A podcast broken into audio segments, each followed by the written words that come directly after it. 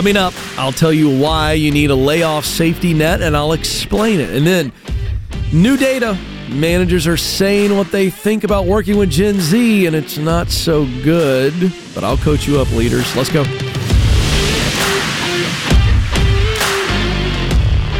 Helping you win at work so you're winning at life with some common sense. Teaching and interpreting of what's going on in the world today that is holding you back from making the money you desire and living the life that you desire. I'm Ken. Let's go. All right. So um, you hear about layoffs all the time because it's what makes you click on the story. Uh, recession being reported. It's probably going to happen. Fourth quarter of 2023. Um, a lot of economists are saying it's a certainty. May not be a bad recession, but certainly a mild one in 2024. Who knows? Nobody knows. Economists are just as accurate as the weatherman.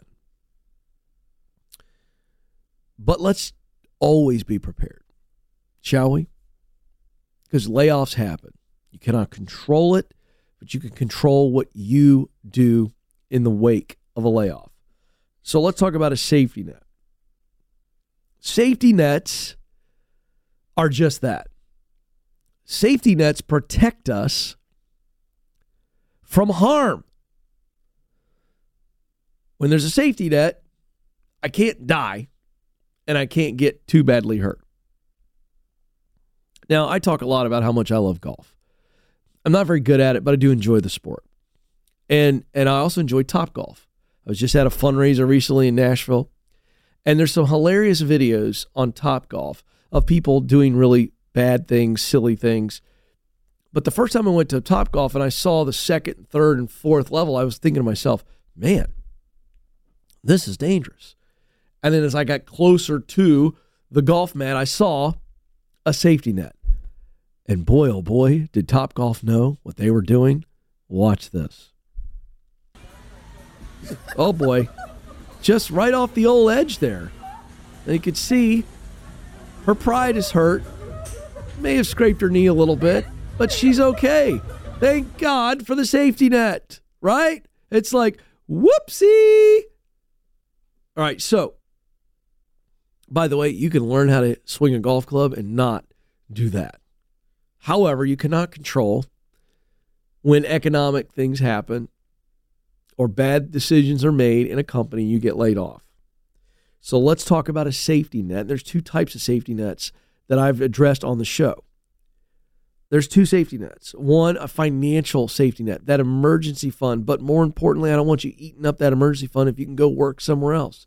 So that's a mindset to go, I'm going to have savings enough to kind of make it through a couple weeks. And I'm going to be able to adapt my budget, my lifestyle, because I've learned how to do it. And I'm going to go work. Anything to just keep money coming in the door. So that's the financial safety net. But I think more importantly is the emotional safety net because getting laid off or fired is devastating. And if you don't have an emotional safety net for when this happens, because it's going to happen to most of us, it can affect you so much emotionally that you don't have the ability to function properly to be able to activate a financial safety net plan and go work somewhere else because you're devastated. So, I want to talk about the emotional safety net that you need to have in place. Because job loss is one of the top 10 most stressful life events according to Holmes Rahe stress test. It's used by the American Institute of Stress. Now, that's kind of mild in the way they put that. But the data says, psychological data, says that the stress, the trauma from losing your job is right up there with the stress and trauma of losing a loved one, divorce, or even being jailed. Can you imagine? Same effect on your mind and your body. So we need an emotional safety net. So I think there's four people that constitute your safety net. These are people, these are archetypes that I'll go through for you. And if you've got these people in your life, And by the way, this is this these four people. This is going to be this is going to be so valuable for you in other areas of trauma. So it doesn't have to be job loss. You lose a loved one, you go through divorce. You need these four people in your life. These four people create an emotional safety net that when something like a layoff happens to you, you aren't destroyed. The first one is the comforter. Now, these are people who are just naturally really high on empathy. They got great empathy. It's just oozing out of them. They always can put themselves in other people's shoes. And because of that high level of empathy, they also have high levels of compassion. They're the, they're the caretakers of life. They just are great at seeing, hearing, and caring for people. And you need those people. You got some people in your life that you know I'm talking about. They're just natural comforters. They're the ones you go to when you're at your lowest, when you're hurting the deepest. The second person you need in your life as a part of your emotional safety net is the comedian. Now, the comedian is, is, is different than the comforter in that the comforter is the one who sits and you could see your pain on their face. And they're caring, loving, kind, listening, seeing you. Well, a comedian is a whole different deal. They take your mind off of all the pain. See, the comforter sits with you in the pain. Picture your pain, your trauma like a baby pool. You parents out there, you remember sitting in a baby pool with your toddler for the first time? Yeah, you're just sitting in there with them, make sure they don't drown. They don't harm themselves. See, that's the comforter. They sit in the baby pool and they soak in the moment, the pain with you. The comedian pulls you out of the baby pool they're like, hey, jump on my bike. Let's go.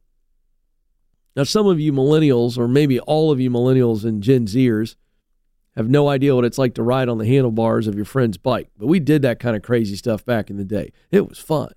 Took your mind off everything. It was exhilarating. That's what the comedian does. They make you laugh. It's a medicine to the soul. The third person is the cheerleader. Now, this is the person you you you you you've soaked in the pain with the comforter. You've been distracted and lifted by the comedian, but the cheerleader now is going, get back out there. You got this, man. It happened to me. It's happened to them. You got this. They're like the golden retriever. They're just like, let's go, let's go, let's go, let's go for a walk. Come on, let's get back out. Come on, let's go. And then finally, the coach. This is deeper. The comforter sat with you and soothed you. The comedian distracted you and lifted you. The cheerleader praises you and pushes you back out. And now the coach instructs you and guides you to learn from what you've just been through, to harness the defeat so that you get more victories. That's what the coach does. They're watching the game tape. They go back in and go, let's see what we can learn from the film here so that the next time we don't repeat that problem. We don't allow ourselves to be manipulated or treated poorly. Those are the four people the comforter, the comedian, the cheerleader, and the coach. They're your emotional safety net. So that when the layoff or the firing happens, it's just temporary.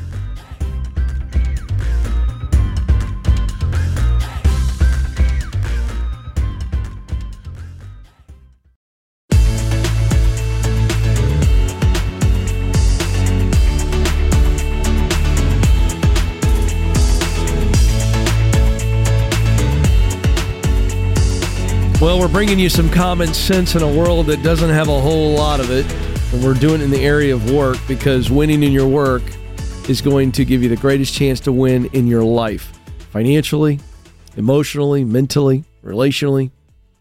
If your work life sucks, it's dragging the rest of those areas down, and you want freedom. You want freedom to live the life that you desire.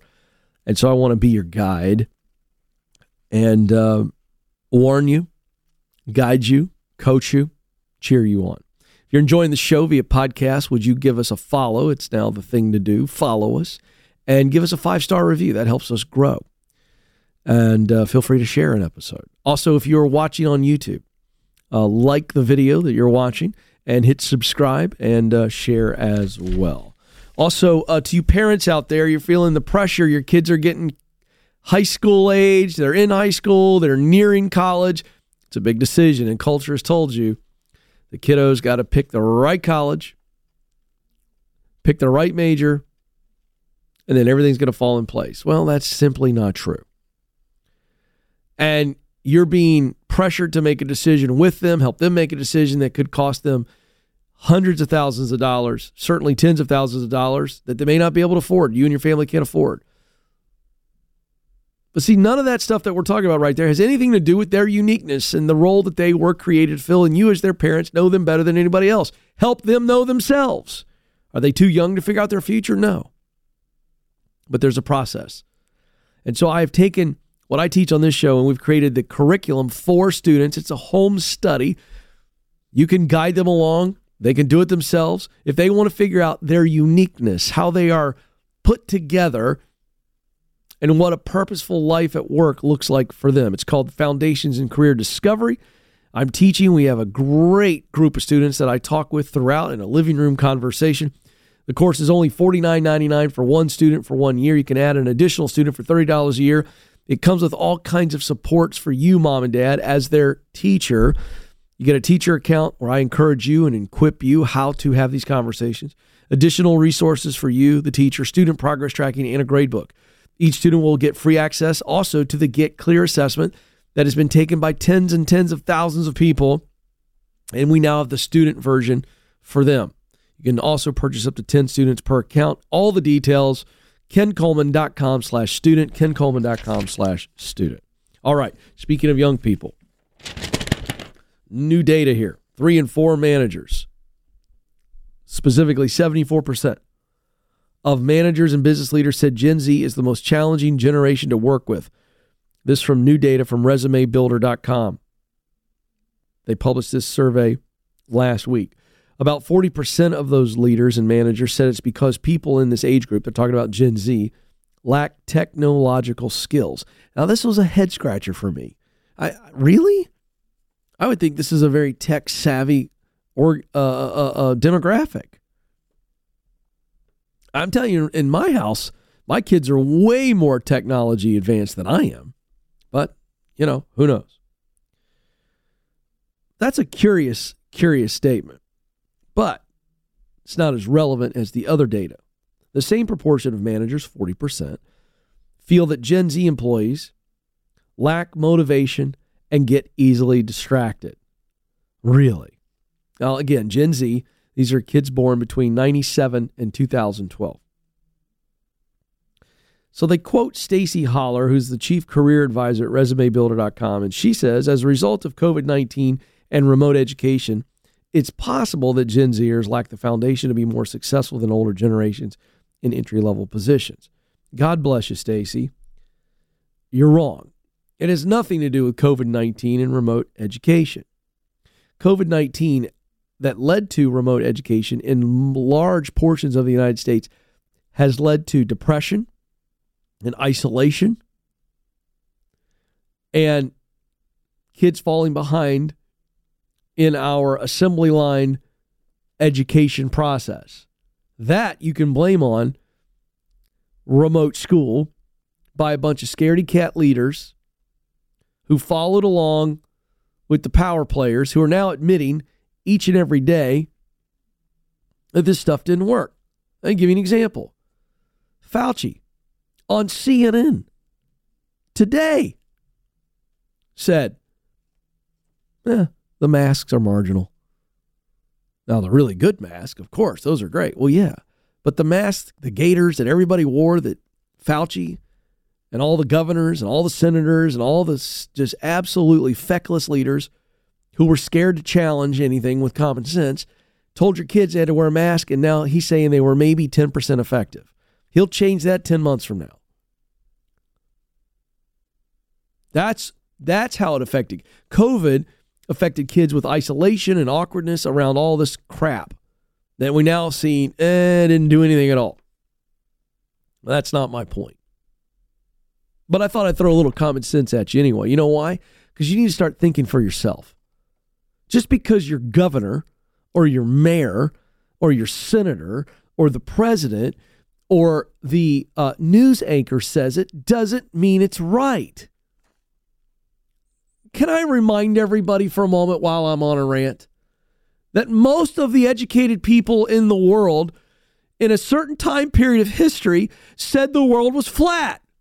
And they thought Christopher Columbus was going to sail off the edge of the world into a million splinters. So, can I just tell you, folks, why don't you challenge the process? Jeez.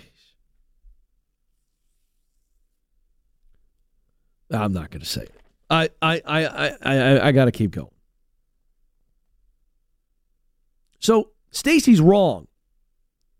It's not COVID 19 and remote education that make Gen Zers less successful than older generations in entry level positions. You know what it is? It's smartphones and social media that make these kids less prepared. What do I mean? Well, the data says that they're lacking skills as it relates to interpersonal interaction and they're easily distracted. You know why? Because of Snapchat and TikTok and Instagram. They are constantly getting updates, infusions into their system. Right? The infusion. It's like, hey, oh yeah, got my got my hit, my latest my latest update, the latest thing. And so they're so distracted because they're used to getting something new that entertains them every 5 seconds. So now you're going to take their phone away and they got to and they got to work and be focused for 30 minutes? Folks, we've conditioned these kids. Now, here's the good news. You can recondition their brain. About 30% of the respondents said they prefer to work with Gen X, and about 4% said they preferred to work with baby boomers. Well, I'm sorry. You got to lead who you got, leaders. About 27% of those leaders surveyed said they fired a Gen Zer in their first month.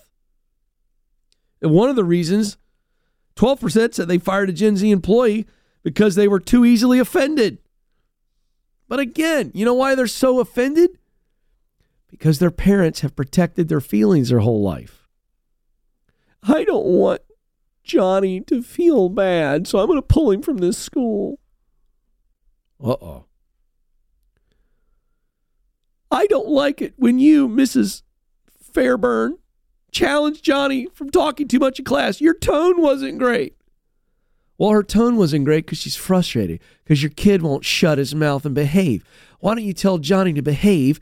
And if he doesn't, you're going to take his phone away for a month. Watch Johnny start to shut his mouth in the classroom, Mom.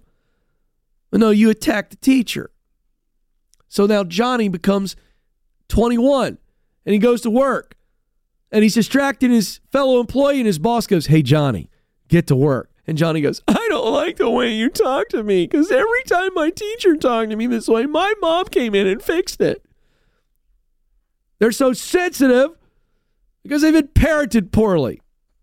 They're so distracted because they've been allowed to roam on social media. Hey, leaders, welcome. You shouldn't be firing them. You should be doubling down and training them and guiding them, coaching them. Got to rewire them, or else you're going to have anybody to hire. Get over it, leaders.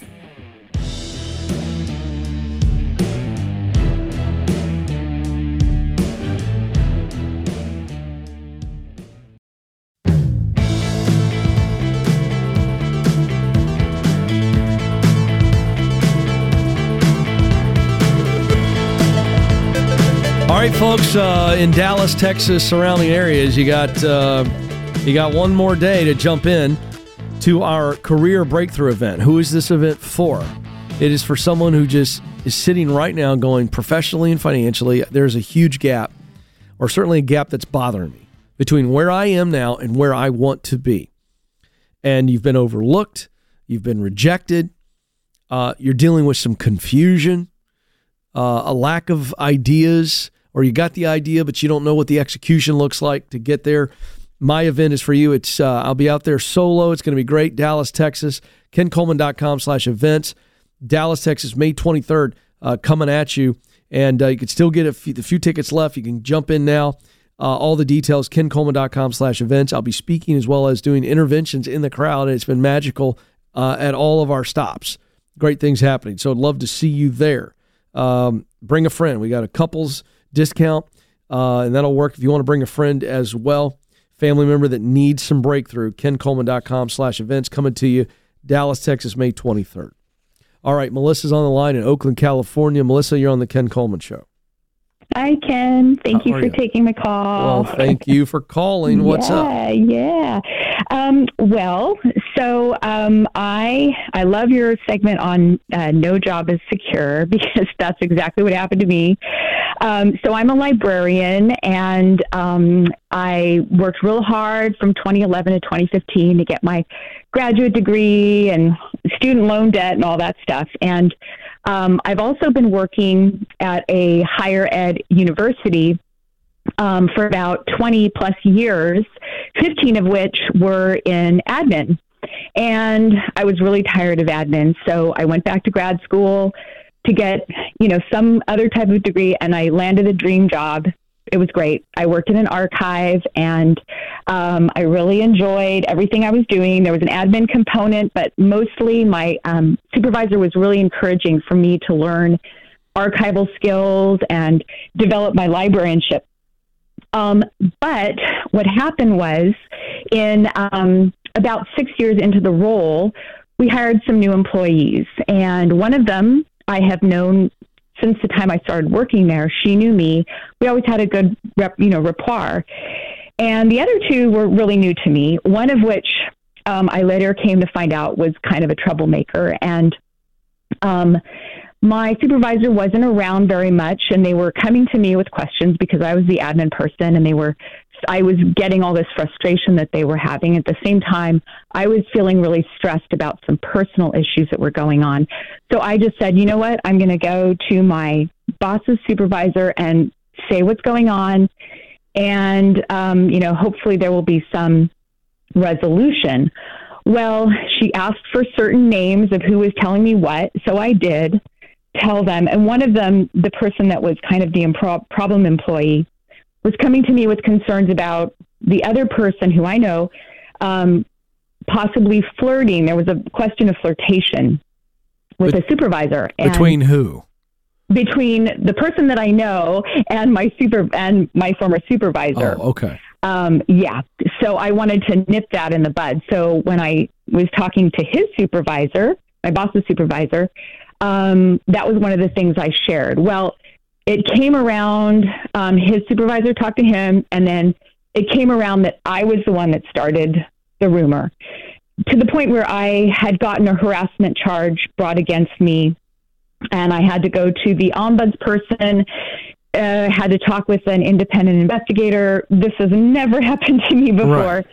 and um, it finally came back as you know there was no harassment it was a case of gossip i got the resources for gossip and let it all go so i was thinking okay you know I, there's some feelings hurt but i'm going to try and repair it i apologize.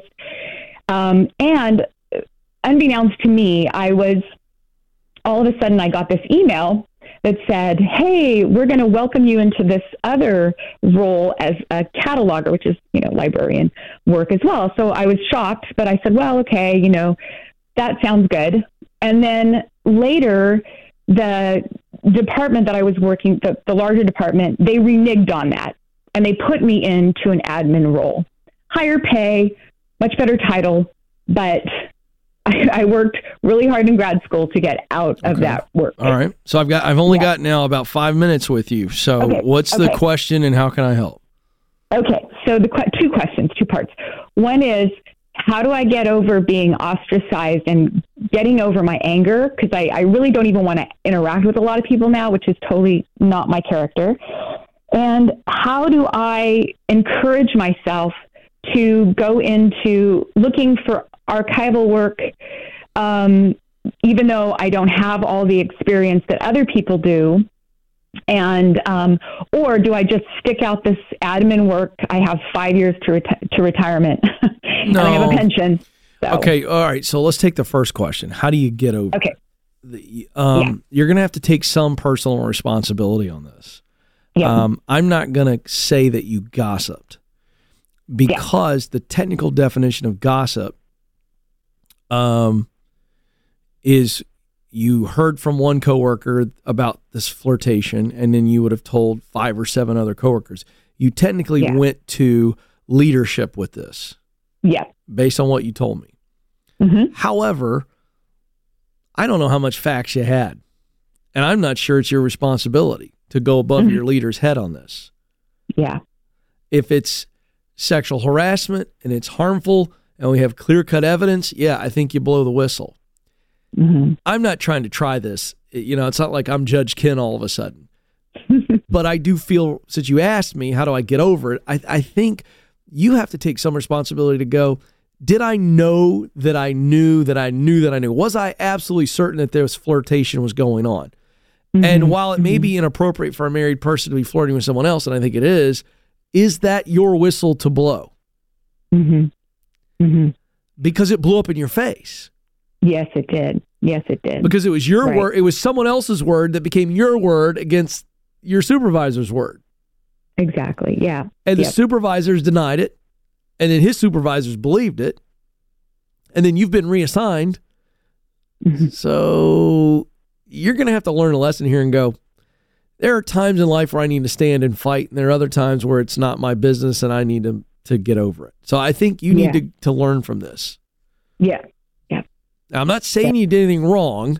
I'm saying I don't know that you should have blown the whistle in this case unless you absolutely knew for a fact. Because even the way you said it to me, you went, and I had to nip that in the bud. Well, it's not your position to nip that in the bud. yeah. That's true. Yep. All right. Yeah. So I think there's a learn. Mm-hmm. So we got to learn from our from our past mistakes. I think this was a mistake. I think it was a Yeah. professional misjudgment on your part. No big deal. Let's get over it. So get over it. Yep. I'm telling you, Okay. you didn't do anything wrong, but it wasn't a great move. Yeah. So now it's it's it's impacted you.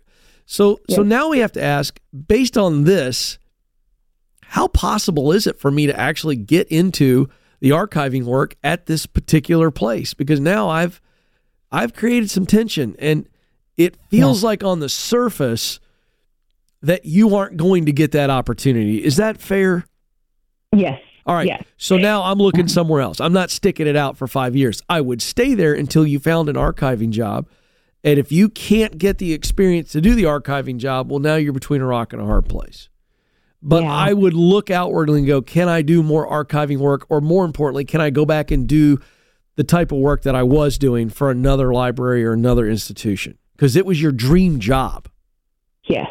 So Yeah. you know what the dream job is. I've not Yeah. spent any time walking through why it's a dream job because you don't need me to do that. You can describe it to me and anybody else on paper and verbally why it was a dream job. Let's go see if we can find that somewhere else, but stay put right now because you need the finances. And I would do your best to eat humble pie every day you walk in. Humble pie, right? I mean that. That's true. I mean, Yeah, I'm just no, picturing yeah, like I'm in the car and I get out one of those little triangle little things that my wife always cuts the pie with, and I'm getting me a scoop of humble pie and I'm eating it on the way in. Yeah. Yeah. I think that's the best you can do to try to revive the situation. You've apologized, but that Yeah. doesn't mean you've been forgiven, and it doesn't mean that you won't be limited. And so that's your reality. So I'd be looking for something somewhere else that is the dream job because you know what it looks like, you know how to find it. So go look for it. Until then, stay put and learn from this. Listen, folks, our morals aren't everybody else's morals. We still got to live. This is the Ken Coleman Show.